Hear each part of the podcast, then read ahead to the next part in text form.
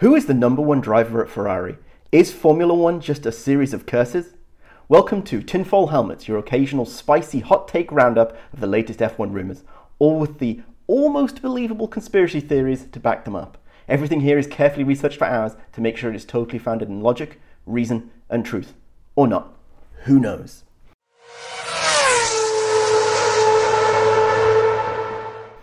Should we go straight into uh, have we got anything right? I think we actually did get some things right this time around. We did. Uh, number one on the list is Liam is still in the car and does well. I I, I guess the uh, yeah there wasn't much in doubt he was still going to be in the car. The does well thing was a bit uh was a bit suspicious, but I guess he was technically the top finishing Alpha Tauri this weekend. He was the top finishing Alpha Tauri, but I think he did well. Apparently, he was on a two-stop strategy, which I think, given that he was on a two-stop across the whole race, that's actually a pretty good position.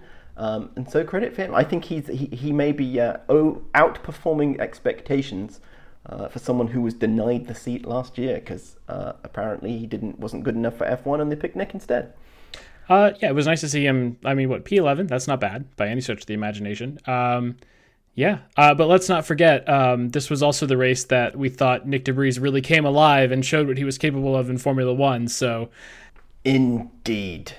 Monza is one of those tracks that's like very interesting. They were talking about this a little bit during qualifying of um, like uh, Brundle mentioned that Jackie Stewart thought Monza was harder to drive than the Nordschleife, just because there were because there were like so many corners at at the Green Hell that like you can make up time in like any of them, but because there are so few corners in Monza and overall they're not complicated corners, like you have to get them exactly right. So it's very hard to get them exactly right. So it's it's a bit of a challenging track to drive in that sense of the imagination. I see that. That does make a bunch of sense. Yeah. Uh, when there's 140 corners, you can make up time in you know 135 of them. Well, if you go fast enough, you can make up times in the one straight too. So yeah, yeah. Uh, next on the list, uh, Leclerc resigns with Ferrari at the beginning of the weekend, and then Ferrari are bad. No, but maybe it was Mercedes instead. I don't know. Yeah, yeah, we should get half credit on this one because, like, you know, really it was the Mercedes drivers re-signed, and I think both of them had kind of miserable weekends. It was a pretty boring weekend, and they they, they underperformed what they should have done. So, uh, next one was Williams does really well, uh, and we think about taking Logan off the watch list. I'm gonna, I'm gonna say yes on this. I think they did pretty well. Logan came in 13th, which is pretty good. Um, he did get a five second penalty in the middle of the race for something I'm not sure we ever saw, but it was just like I had forgotten about that you just like looked up and it was like five second penalty for Logan Sargeant. It's like, what did he do? We're not even watching anything going on. Uh, but I still, I still think nonetheless, 13th was pretty good, especially if you had a five second penalty, because I'm pretty sure somebody was sitting right behind him. Yeah, but we also said the Williams were going to be good at Monza, which actually struck me as very odd because at the very beginning of Q1, Ted was like, you know, I think we'll see the Williams out in Q1. I'm like, Ted, this is Monza, and that's a slippery car. What are you thinking? Go read your notebook, Ted. Go read your notebook. Uh, so got half a point for that then. Yeah, definitely. Okay. Uh, dry quali and dry race. Yes. It was it was kind of nice but sad to see a dry race and a dry quali. Oh no, I was very happy with it. I think it showed the real performance of all the cars and the drivers. It was great. Yeah, definitely. And it was it was overall. I think it was a good it was a good dry race because we've had some bad dry races in the past, and this was at least a somewhat entertaining dry race. Mm-hmm. Okay, last item on this list. Uh, what is the Dutch performance in the cross country skiing in the Winter Olympics? We explicitly asked you listeners to write in, and nobody did. So we still don't know the answer. Uh, I guess we'll have to wait until 2026 to find out. Indeed. And so uh, please tune in in our 2026 special Winter Olympics episode to find out the answer to this question. Preseason testing and the Winter Olympics. Um, so, next one uh, between race drama. There was not much. No, it was very quiet. Not a lot happened. Uh, Daniel's going to be out for a couple weeks with his hands.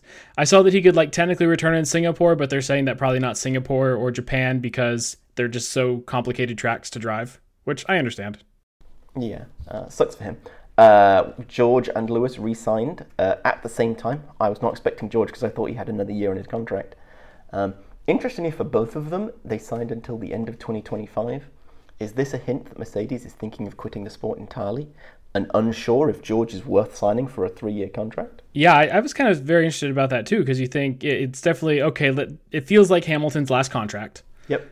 Uh, the regs change in twenty-five or twenty-six. 26 is the new year. Yeah, so it definitely feels like either Hamilton's last contract or he's going to jump somewhere else for the 2026 regs. Yeah, unless Merc fixed the car. Unless Merc fixed Before the car. then. Before then, yeah, we don't know. Uh, or it definitely also feels like maybe George isn't who they thought he was. Indeed, indeed. If if there is a parallel to Alex Albon's appendix, it would be Lewis Hamilton getting COVID. True.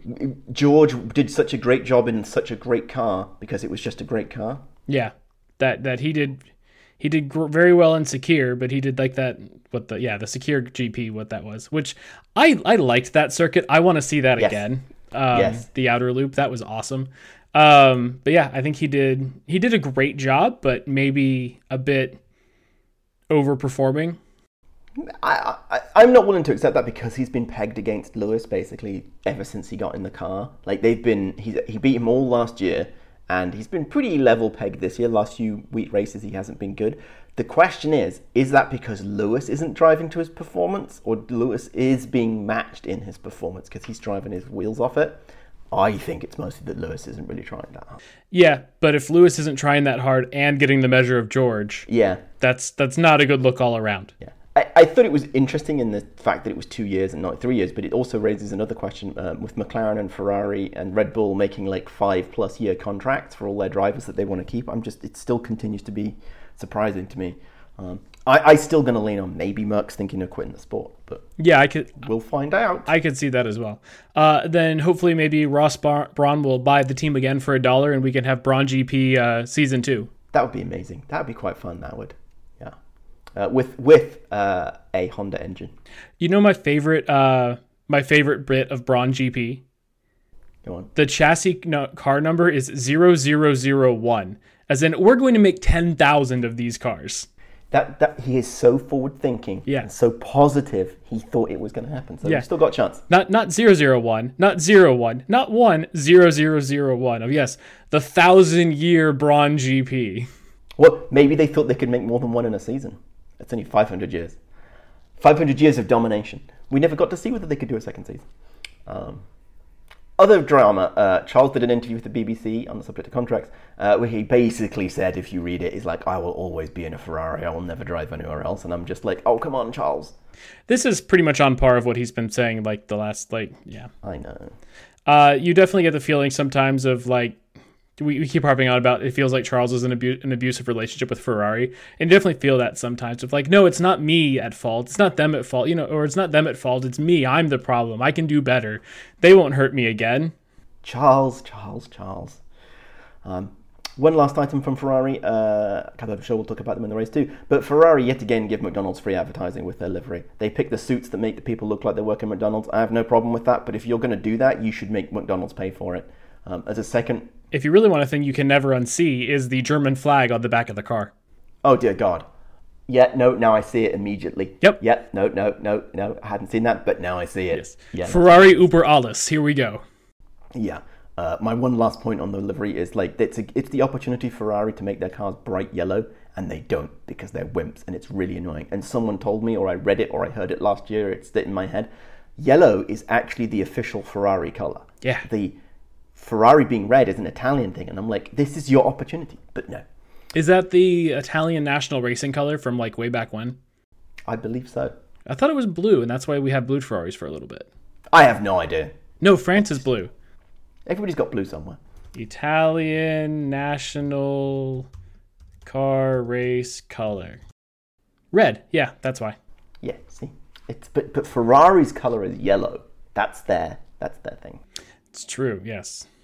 The US is blue and also white. Interesting. And I assume the UK is green. Uh yes, British Racing Green. So much so they created a special colour for it. British Racing Green is a very good green.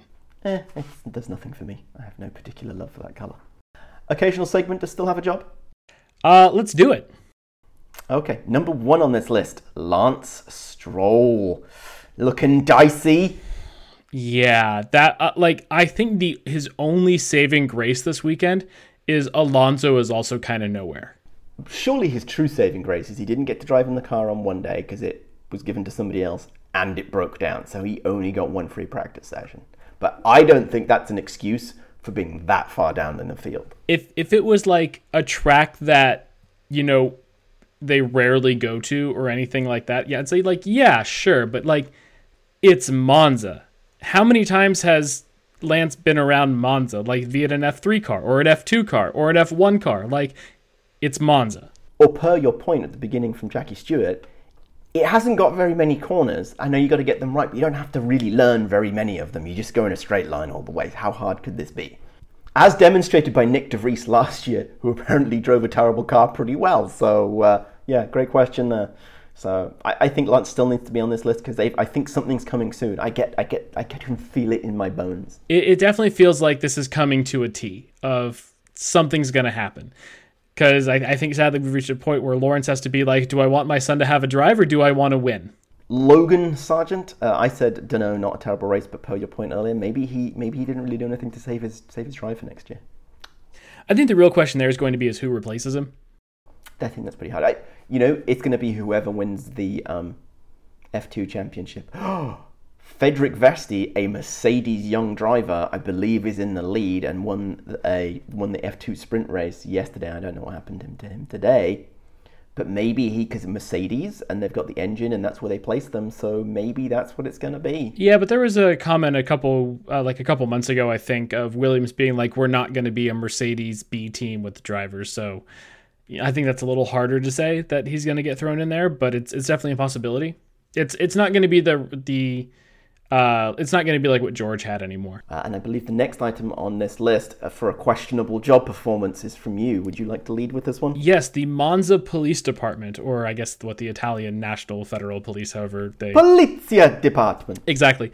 Uh, there was there was a little bit of some controversy that popped up on the twitters because I'm not calling it by its other name.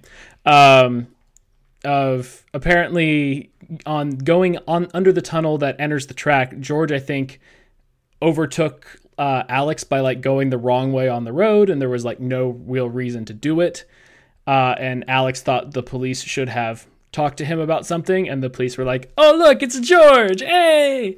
Uh, and then yeah, uh, so Alex was pretty upset about that, and there's some lovely shade at George of Alex actually goes and parks his own car and doesn't just hand the keys off to the trainer to go park his car. Um, so yeah, George is quickly falling down my list of like favorite drivers on the grid. He is quickly becoming my least favorite driver on the grid between like his off track seeming of entitledness and on track seeming of entitledness. Of I thought we were forecasted for a podium. that was that was so bad last week. Oh, and uh, then and then this this week was the um was the hey, uh, George we uh we think you should go like strat mode six or something, and it's like can you see there's a car right behind me? Uh, he also when he was doing the press push after his re-signing his contract, he said it, he decided to re-sign with Mercedes to reward Mercedes for supporting him, which is just like I get that there's the, you know like there's a certain part that you want to be like loyal, but that's not how you phrase it, George. You don't phrase it like that. You listen to your engineer when he tells you to look after your engine, and you don't drive. You definitely don't drive on the wrong side of the road going through a tunnel. Psst. I mean, it can always be the British defense of that's I thought the side we were supposed to drive on. True, especially if he's driving in a place that he hasn't really driven before. I mean, normally he doesn't. Normally he just drives into people anyway. So what does he get? Is it, you made an interesting comment there about the engine. I'm wondering how much of his engine going kaboom in Australia was actually his fault and not. Uh, anytime a car goes bang from a driver from a manufacturer whose engines usually are pretty reliable, the first question I ask is, has the driver been driving it correctly? Mercedes engines tend not to go bang uh, Ferrari engines go bang, so clearly, no matter what the driver does, it's going to go bang anyway. Red Bull engines are pretty reliable, and they shouldn't go bang. And Max doesn't blow his engines up, but Perez does. Yuki didn't get to the grid today. Yeah, I think that might have been his drive shaft and/or his gearbox, which arguably is also from Red Bull. yeah, he was stuck in gear or something like that. Uh, should we move on to the quality recap? Sure. Okay, so uh, I'm going to start with Lewis yet again out in Q2 uh, whatever is screwing with his vibe, he needs to fix it because it looks ridiculous. You can't, he can't, for the sake of the rest of the sport, he can't keep being out qualified by George. I should be privileged that you get to drive with me, Russell. Not acceptable. This does feel a little bit like Lewis signed a contract and then forgets how to drive for a week. Yeah, indeed. And so hopefully, maybe we'll see Singapore. We'll get back Super Lewis. I mean, he has put in some amazing laps in Singapore. He has. Uh, George stated after qualifying that he was able to qualify so well because he accepted the car for what it was and did not try to get the best setup out of it. uh, which I thought was a very weird way to say it. Um, and I can't work out whether he's again trying to throw shade slash manipulate against Lewis. That's some wonderful like driver nonsense speak. Yes, it is. I thought it was very strange. Accepted the car for. I- I'm not even going to try to dig into that. Um, I thought it was interesting, especially having watched the race now, of uh, just how much I think the Red Bulls do not give a shit about qualifying anymore. No, they don't. They don't. They really. I have. I have a comment on that in the spicy hot take section for later. Uh, but yes, I agree, and I think it's fascinating. Uh, there was an interesting stat that we're, I'm just going to say now that apparently we've had seven different lap one leaders this season. Huh. Which is insane to think about that we're at like race 15 with Max winning 12 of them, or yeah, 12 or Max, yeah, Max winning 12. No, it's a race 14. Max winning 12, Sergio winning two, uh, and we've had seven different lap one leaders. Piastri. Oh, uh, Sainz, Checo, Yeah. Max, That's uh, four. George. Didn't George stick it on pole? No. No. Did he? I can't remember. But either way, like we've had seven different lap one leaders, or at least leaders by the end of lap one. Hmm. I think that's very curious. I think that's. Uh, I think it says lends more into the weight that uh, uh, Red Bull don't do anything with their car for qualifying. They just you know make sure it doesn't go bang.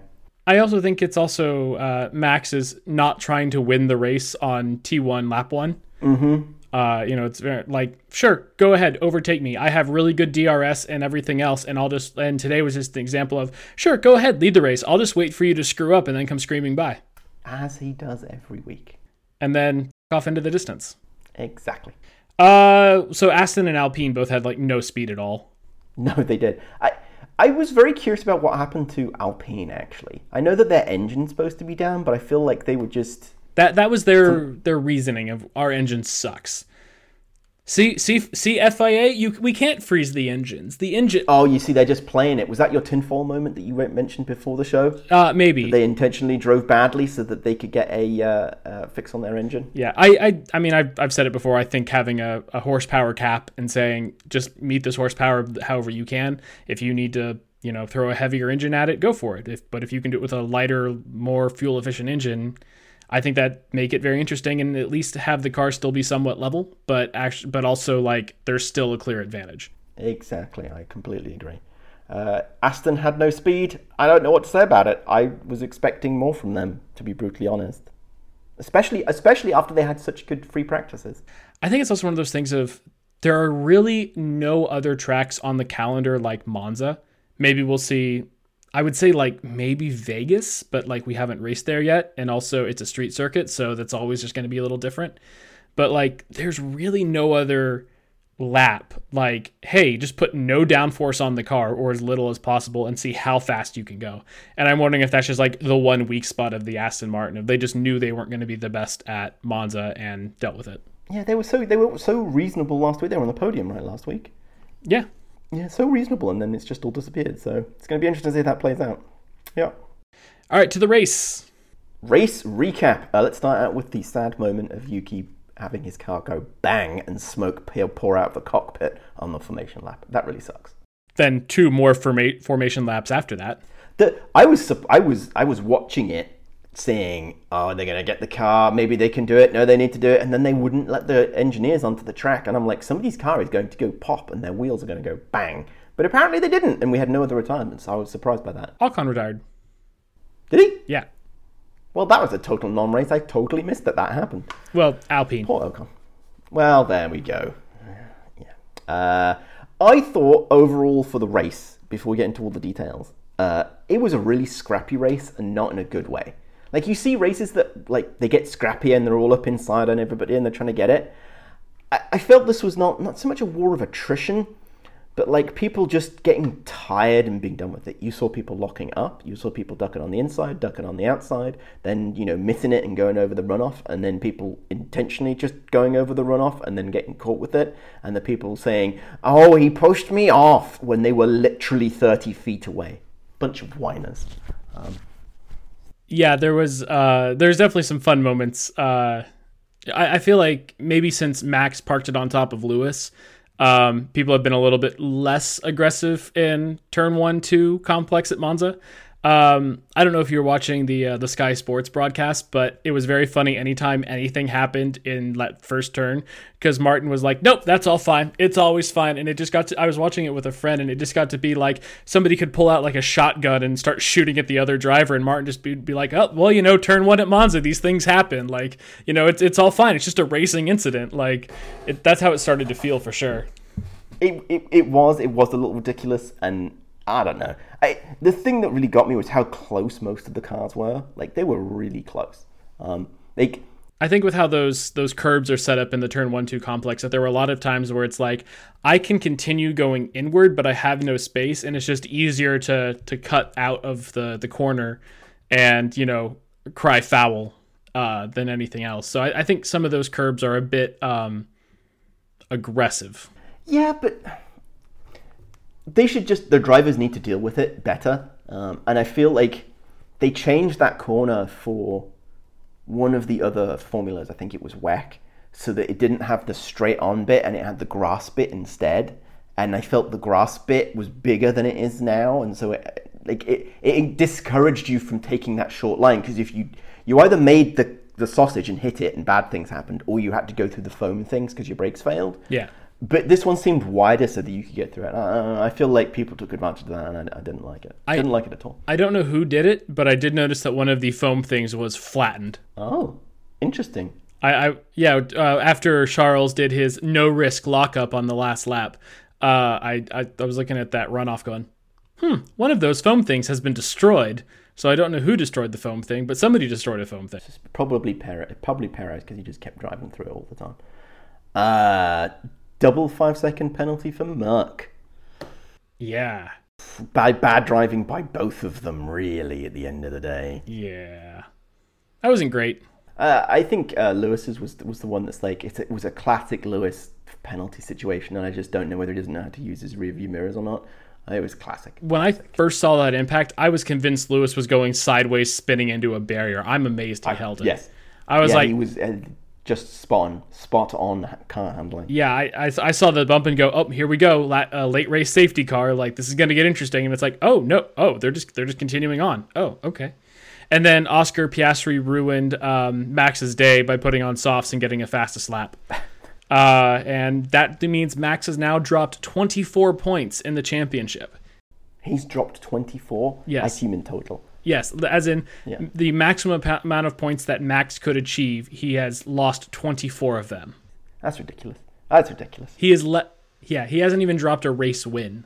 He's still averaging something like 25.2 points per race weekend. Does that include the sprint weekend? Yes. That's oh, why I said per weekend. Okay. Yes. Yeah, like, he's averaging more than a race win a weekend. It's insane. Ridiculous. Um, onto Perez did more to put Daniel in Red Bull than anything else Daniel has done recently. Yes, this this is like if if I have a take from the weekend, this this is it. Of that Perez did more to put Daniel in the car than Daniel has done in the last 18 months. Um, so if we, other than binning it on in free practice, what was your why was your take there? If you, it, what do we know about Daniel Ricciardo? He is the last of the late brakers, right? And true. Every like it took Perez so long to get around George and so long to get around Sainz. And you what and he was trying to go around the outside every time and he would brake at like the 120 110 meter board and you just see the other car come like screaming up the inside and like still able to make the corner just fine and he was clearly not like he was he was not the last of the late brakers by any stretch of the imagination. He kept trying to go around the outside uh, on George, and it wouldn't work. And then he finally said, "Oh, let me try up the inside," and that worked. And then he got to have to do the same thing against Carlos, and he kept trying to go around the outside and kept not realizing why it didn't work. And then he suddenly tried to chuck it up the inside and goes, "Oh, that works." So he doesn't remember what lessons he's tried to learn during the race, and he was braking so much earlier than everybody else he, he, I was watching that early braking and being like, what what is going on? But I was rem- I was reminded in the back of my mind, the little fairy came to me and said, but Perez has complained that he doesn't like the brakes in that car. and I reckon that has to be what it is. He doesn't he doesn't like the the way it brakes, and therefore can't cope with it. Whereas Max loves it because Max is amazing, uh, and that that has to be at least part of the reason behind why he kept doing that. But that lack of adaptation is the is the really the the make or break there for me. Yeah, like I have no. What is a different F1 braking? Like how brakes grab the rotors? How do they grab differently? Is it like the travel of the pistons or something? Or I, I my understanding is it's the efficiency of how it works, right? And if you and if it's predictable and linear in the way that it brakes, then it works. Then you can you can work with that. But when it's not predictable, you don't know how it's going to brake. So you might you don't get that linear response. You might get um, or maybe you want a non-linear response and you're getting a linear response. But how you put the pressure on it and how it goes through, it's interesting because all those uh, pedals, it's brake by wire, right? There's no real connection with the thing. And so I'd have thought that if it's truly about the feel, you could fix that. But then you've got to have the correlation or the you've got to tie the feel to what actually happens. Otherwise, you're just driving around in a sim car. Uh, this is very much a uh, I could be chucked in a race car and do just as good moment. But I'm thinking like, well, you know, I've gotten off an airplane and hopped in a rental car that brakes differently from how my car brakes, and you know, it takes a couple minutes to figure it out, but then you get it down pretty quickly. Like, but I guess we're also not talking about the same sort of margins but at the same point, in, in, indeed, at the same point in time, he's been in that car for two and a half seasons now. now. Mm-hmm. Like, figure out how the car brakes, man. It is interesting, and I think it's one of the paradoxes of F1 and people getting used to cars. And I think you know Lewis sees a little bit of it, or you see a little bit of it with Lewis right now. Is like, okay, so the car's of the car, and you know you have to work with the setup and learn to adapt to it. But a Perez doesn't seem to be doing that, especially with braking. So yeah, but this is one of those things that always seems to separate the the good drivers from the great drivers. Like as as much as I like Sebastian Vettel as a person, I don't think he is one of the greatest drivers because he didn't really show that he could adapt to different cars. He was very good in that one formula, and that's about it. Um, you know, he had some wins here and there, but let's be honest, he never really challenged Lewis for the championship. Um, and then on the flip side, you have guys like Schumacher, Lauda, Lewis, Max, who just can get the best out of any car they are in. That's why I want to see Max in a new type of car. I want to see something radically different. Well, I mean, he had some very interesting comments uh, this time or around in the press circuits this week of like, you know, he doesn't know how much longer he wants to do Formula One. Of like, once you win a world championship, what more is there? Like, it's like cool now you're just collecting numbers but you've already done it so like it's nothing new and interesting and it sounds like he does want to go do something else at some point in time and let's not forget he's been in formula one for my friend and i were talking about this like nine seasons at this point in time like he's 25 years old and spent and been in formula one for nine seasons. He, he will know path at the end of 2028 he will it will it will come out in 2027 that he's just not going to resign because he's got all the things and he doesn't care anymore and he's going to leave. Yeah, and I, I think there's some truth to that of like like what can you do like at seven world championships like Lewis or or Mick like or Michael? Like that's that's cool and all, but it's it's like I think I think if if if I think if he were to quit today, we'd still regard him as one of like the greatest F1 drivers of all time you know, similar of like. I mean, just just like we do with Fernando, right? Fernando won two and is amazing, and we think he's great. And and Senna, like, there's the question of like, how much did Michael get to win seven because Senna was no longer on the grid? Indeed, indeed. Uh, next item in the list. Oh yeah, we're still talking about that. We are. Uh, I thought Perez closed down uh, Max real quick right at the very end, maybe in the last five laps. But you have added here there's a note that Max had an issue. Yeah, there was something that came out on uh, what there's Engine Mode Dan, who was like a formula, former Red Bull mechanic or something like that, and he was saying that I think he saw heard something on he was listening to like the team radios or something like that and GP was kind of hey Max like bring it home easy. Like you have a you have like a 12 second gap you know bleed some time. Like there was something of they didn't want the engine to go pop or something like that. Because it was what 43C today? So it was a little bit yeah it was pretty well yeah and I think so he I think had a small issue that like they were they were just managing to be like okay well we've got this sewn up. You know take three seconds off your lap time. You'll still bring it home with a good lead. And um and we won't have to worry about blowing up the car. Interesting. Interesting. Maybe grid penalty incoming. Maybe that would make that would make Singapore more interesting. It would, uh, but he'd still win anyway. Uh, Liam moves ahead, Nick and Daniel in the standings. I find this hilarious. He did. Um, I, less the fact that he's moved ahead of Daniel, but I find it hilarious that he moved ahead of Nick, who had what was it, ten races, twelve yeah, races, something like that. Twelve races ridiculous. Um, classic Alex Albon defending. I think he did a great job. He's very good at that. Um, and I'm surprised that nobody's got the measure of him yet. Uh, it's very interesting that uh, it looks to be that the strategy coming from Williams is pit Alex early, get him in free track, undercut everybody, and say, "Come past me." And it works for them. And it works. It's great. Yeah. Uh, like, yeah, the only thing that got past him was Lewis on different rubber, uh, and you know, kind of bleeding into the next point of the McLarens had nothing. Yeah, it was. They were. They were nowhere, and they had a good free practice on Friday. FP two. They. I think Norris was second. I think. Yeah. Uh, in the total in the thing. So clearly the car was not set up properly, or maybe the car just didn't have it in it. Yeah. It's interesting. It's actually per your point about Aston. I do wonder whether there's something that they've like there's something that they're borrowing from the other teams, e.g. Red Bull, in terms of design influence that they don't fully understand that causes this outcome here. Although you could make a certain argument that Red Bull were not the fastest around this track. It's not that they ran away with it. Um, well, maybe towards the I end. that's argue they ran problem. away with it pretty well. Yeah, fair point. I, I retract my point. Like the the thing was that like both Ma- both Max and Checo were able to follow the Ferraris very closely, like never getting out of DRS range. And then as soon as they did finally make their passes, Max by just waiting for Carlos to burn out his tires and screw up, uh, to and Checo uh, realizing he can actually brake later, um, that you know they they just left off into the distance. Max was out of or Carlos was out of Max's DRS range in a lap, if that. Oh, less than that. He put like three seconds into him in about four laps. Like it, it was insane. And then once Checo got past, he put much more time into into them as well. So I think it's one of those things of yeah, but also it just goes fast.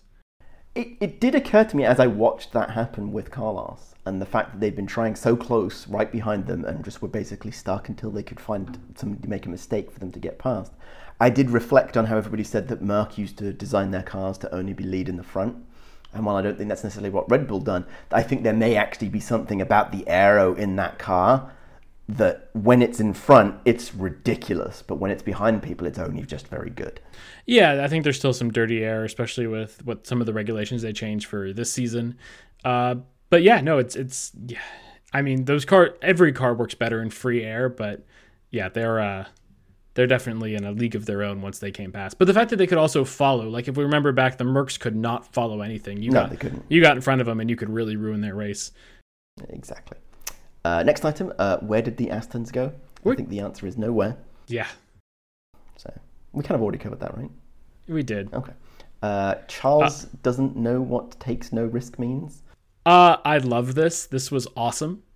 Did Did you remember I this think bit? I missed. I think I missed this. So, uh, like a lap to like coming in to see the the last to get the last lap, I would say checkered flag, but that's the end, and there's no white flag in Formula One. So coming in the bell lap, the last lap, um, there was a team radio that popped up uh, where Xavi was like. Uh, take no risks. We're happy with this position. No risks. No risks. And then uh, Charles has like the biggest lockup going into turn one, like trying to dive bomb uh, uh, Sir, or, um, Carlos, and it was just like, oh, okay, you take no risk. I get it. I, I was really shocked by how hard they were going at that, and I felt that I wonder if something has changed at Ferrari because I feel like every other race we've watched in the last year and a half, Ferrari would have been on the radio. It's like, hold station, hold station, or in, in fact, sorry, let me take that back. As soon as Charles got within even a striking distance of Carlos, it would have been move over, let Leclerc past, let Leclerc past.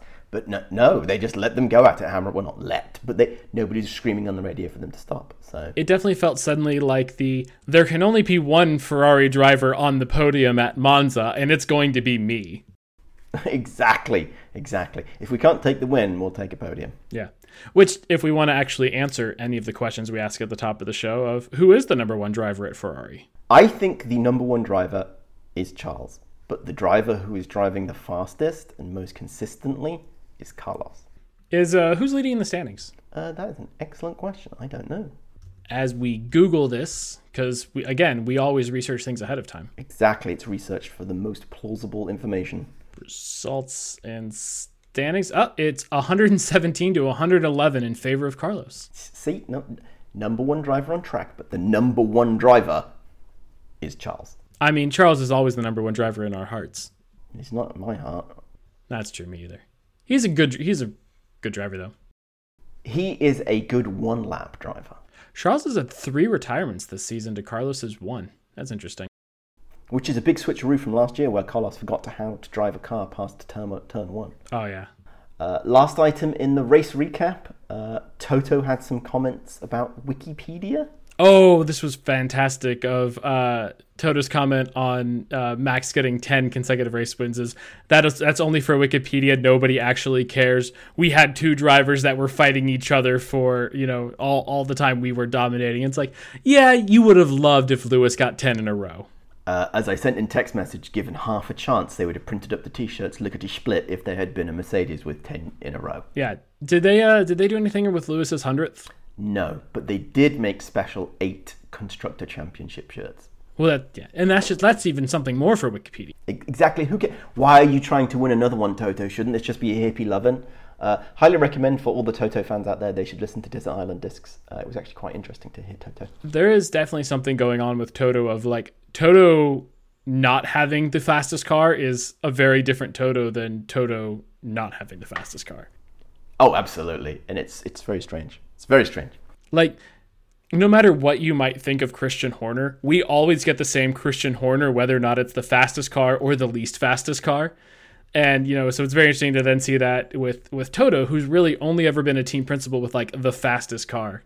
Indeed, Christian Horner wears a heart on his sleeve. It's just the same heart and may not be his. Yeah. Toto wears his heart on his sleeve, and you know it's his.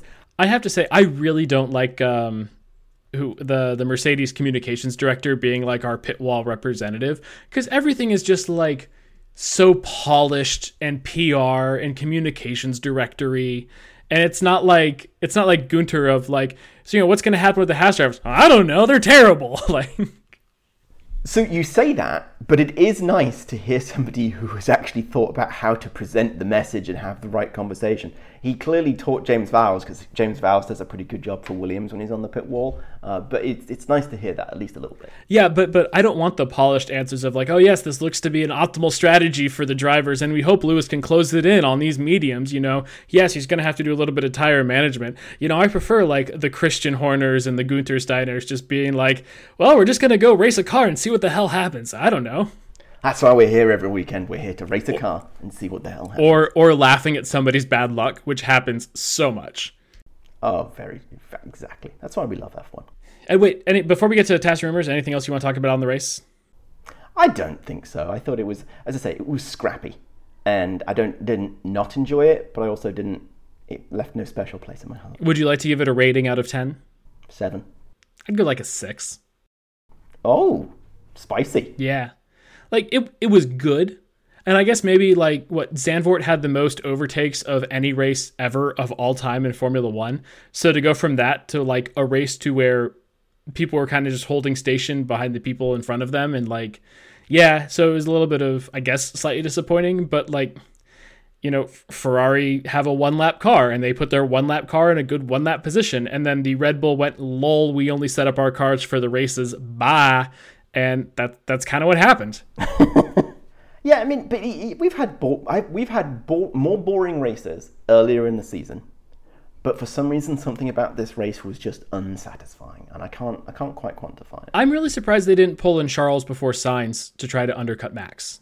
Yeah, t- I- they didn't know what they were doing. They were they were they were so confused because I think they thought that they had the pace, and therefore they didn't have to think about it, but they didn't really have. Yeah, and then Max went past them and went, "Oh, we don't have the pace." Indeed. All right, let's uh let's talk about any sort of crazy rumors we and predictions we might have. Uh, my spicy take, which we've kind of talked a little bit about, but uh, is that Red Bull's choice to set their cars up for race day is what really hampers Perez. He did well today driving on the race, but he had to work for it. Max, however, is a brilliant qualifier. Uh, in fact, in some ways, like Lewis used to be, right? And so, irrespective of like what that means for other teams within the team and why Perez keeps not quite being able to they convert, is he can't qualify as well as Max. Not because the setup can't be driven there, but because of that bias towards racing. Max will just go wring its neck and go sort it out. And I, I think it's I think that's a, a, a, disadvantage, and I do wonder what that means for anybody else that you place in that car, whether they'll be at exactly the same disadvantage. Yeah, it's definitely interesting because I think in the old formula, the car was definitely a little bit more set up for qualifying than race pace, and they had they're just so dominant right now that like you just set it up for for race pace, and whatever we get out of quali, we get out of quali. Yeah, and they know that they're not going to be bad in quali. It's not like it's the car's going to be down in tenth. It's just not going to be you have to work it to get it on pole. And I think you're right when previous years they would have set the car up to easily get to pole and hope that they can just hold it throughout the race. Uh, just as a quick aside, um, Japan is still the earliest possible for Max to win the World Drivers' Championship. Qatar is still the most likely. If if Max and somehow if if Sergio has just an absolute pitiful Singapore or Japan, it could be shifted to the Qatar sprint race, which would be like the most thing to happen since F1 introduced sprint race is somebody clinches the World Driver Championship in a sprint race. How terrible would that be? I am now rooting for that. Yeah, right. I need that to happen. Right. Uh, Constructors Championship, Singapore still the earliest possible. Um, if Merc like if Merc have a double DNF and Red Bull score 44 the maximum 44 points, they'll wrap it up. Uh, but Japan is most likely based on averages. Plausible predictions? Uh, are any of them plausible? Uh, well, I start with Lewis going out in Q1. Well, that would certainly help the uh, Red Bull Constructors Championship uh, hopes. Because Merc is coming up fast behind them. Uh, Are Merc second now? I think I think they are. They've been second for a while. They have they have 273. No, you're right. You're right. You're right. For some reason, I thought Aston Martin were ahead of them, but then I forgot about Lance Stroll. For for reference, uh, Red Bull are at 583 points. Max Verstappen is at 364 points. Uh, Mercedes is at 273 points. Wow.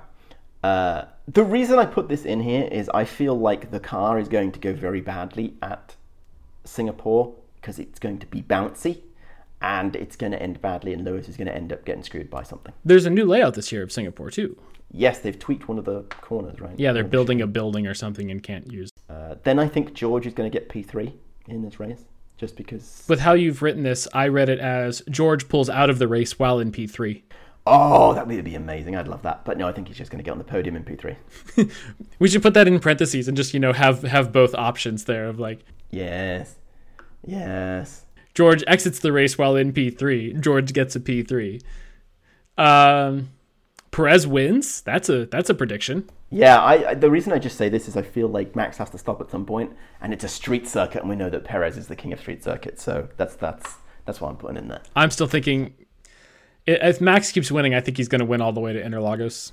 Yeah, I think you're right, but I've got to hold on to something. Uh, Vettel was saying he thinks they should go for 12 because he feels like 12 is somehow untouchable. If you're going to go for 12, why not just go for the everything? Uh, on the one hand, I would hate to see them win every single race this year, but like it would be so cool to see of like just an absolute like pole to pole to pole uh, domination. Uh, the, the question really has to be at that point: what will the stat quotas do? Because that's like it's an basically actually Red Bull will be unbeatable. Then we need to wait for the driver to win every race. Uh, because Perez won some this year, and then the stats people have nothing to talk about anymore. Like there's no more stat that they can do. It, it, well, the, I mean, the consecutive win record can keep going because you could do it across seasons. True, but as far true. as like as far as like every race in a season and season win percentage, it could only be tied. It could never be beaten. It's it's like a 109 yard kickoff return in the NFL. It's a record that's only tied. It cannot be beaten. Indeed. Uh, next item on this list, I, I think Lawson is going to be announced that he's going to be in the AlphaTauri for the rest of the year, and that Danny needs more time for his hand to recover.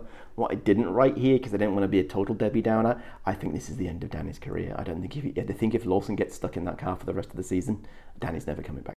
I think that's fair. Personally, I'd like to see uh, Danny in F1 or not F1 NASCAR. I think that would be absolutely fantastic for him. Can he do that now with having to hold that steering wheel in that same position for so long with his hand? Is it possible anymore? I mean, he's got two hands. True, true, true. And I don't think you would need both of them in, in. Says us who have never driven a stock car. Exactly, never driven a car at that number of G's at the best of times. Uh, I have a, a non Red Bull winner. I don't think it's going to happen, but I want to try to be bold. And if anything, uh, if there's any circuit where I think this could happen, I think it's Singapore, just because, you know, if you get a safety car at the wrong time and then have to overtake, like they could be on the back foot. So I think it could, you know, definitely there could be some and Singapore has been known to have some weather chaos for sure. So I think you know you, you throw any of those races, it's it's the best chance for the the rest of the grid to uh, come even with the Red Bulls because everything is going to be crazy, or everything could be crazy. Do you have a prediction of who that might be? Poetically, it'd be great if it was Fernando Alonso. Yes, and the question there is: Was Stroll crash? There, that's that's the rumor. That's the tinfoil helmet moment of Lance Stroll, desperate to save his job at Aston Martin, crashes, allowing Fernando Alonso to get a better safety car uh, pit lane in chaotic conditions, and he wins the race. The only way that would be more perfect if it turns out that Flavio Briatore is at the race. No, the only way it would turn out to be more perfect if it was all an accident and none of it was like like scripted in any way. It just happens. That would be how it would be absolutely perfect. As if if somehow we recreate Crashgate, just like with actually it all like being legit. I give it a good chance that this could actually happen, but unintentionally. That would be oh, that would be so funny. Oh, that'd be so good.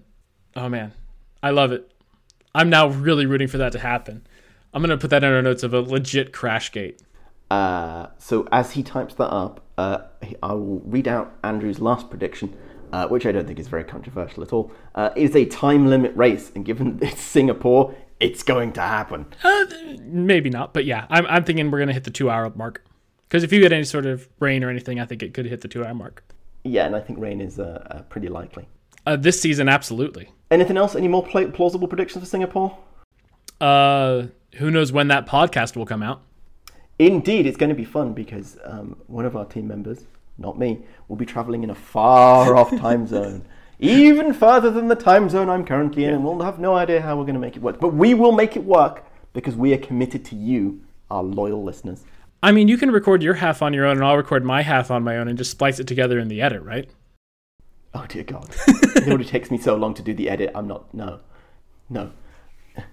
Uh, once again, thank you for listening to Tinfoil Helmets. We are at always waiting your feedback if you have any for us, or you just want to compliment how good of an F1 podcast this is. Feel free to write to us in at feedback at tinfoilhelmets.com, or because we know that most of you just know us, send us a text. We'll we'll read that too. Uh, No, no, no. I want an email. Somebody You want an to send a email? legitimate email. All right, a Yes. email. We want this email to have purpose. We have a domain. Let's use it. Feedback at tinfoilhelmets.com. And also, don't forget to tell your friends to listen, like, rate, and subscribe because we weirdly want more listeners on this thing.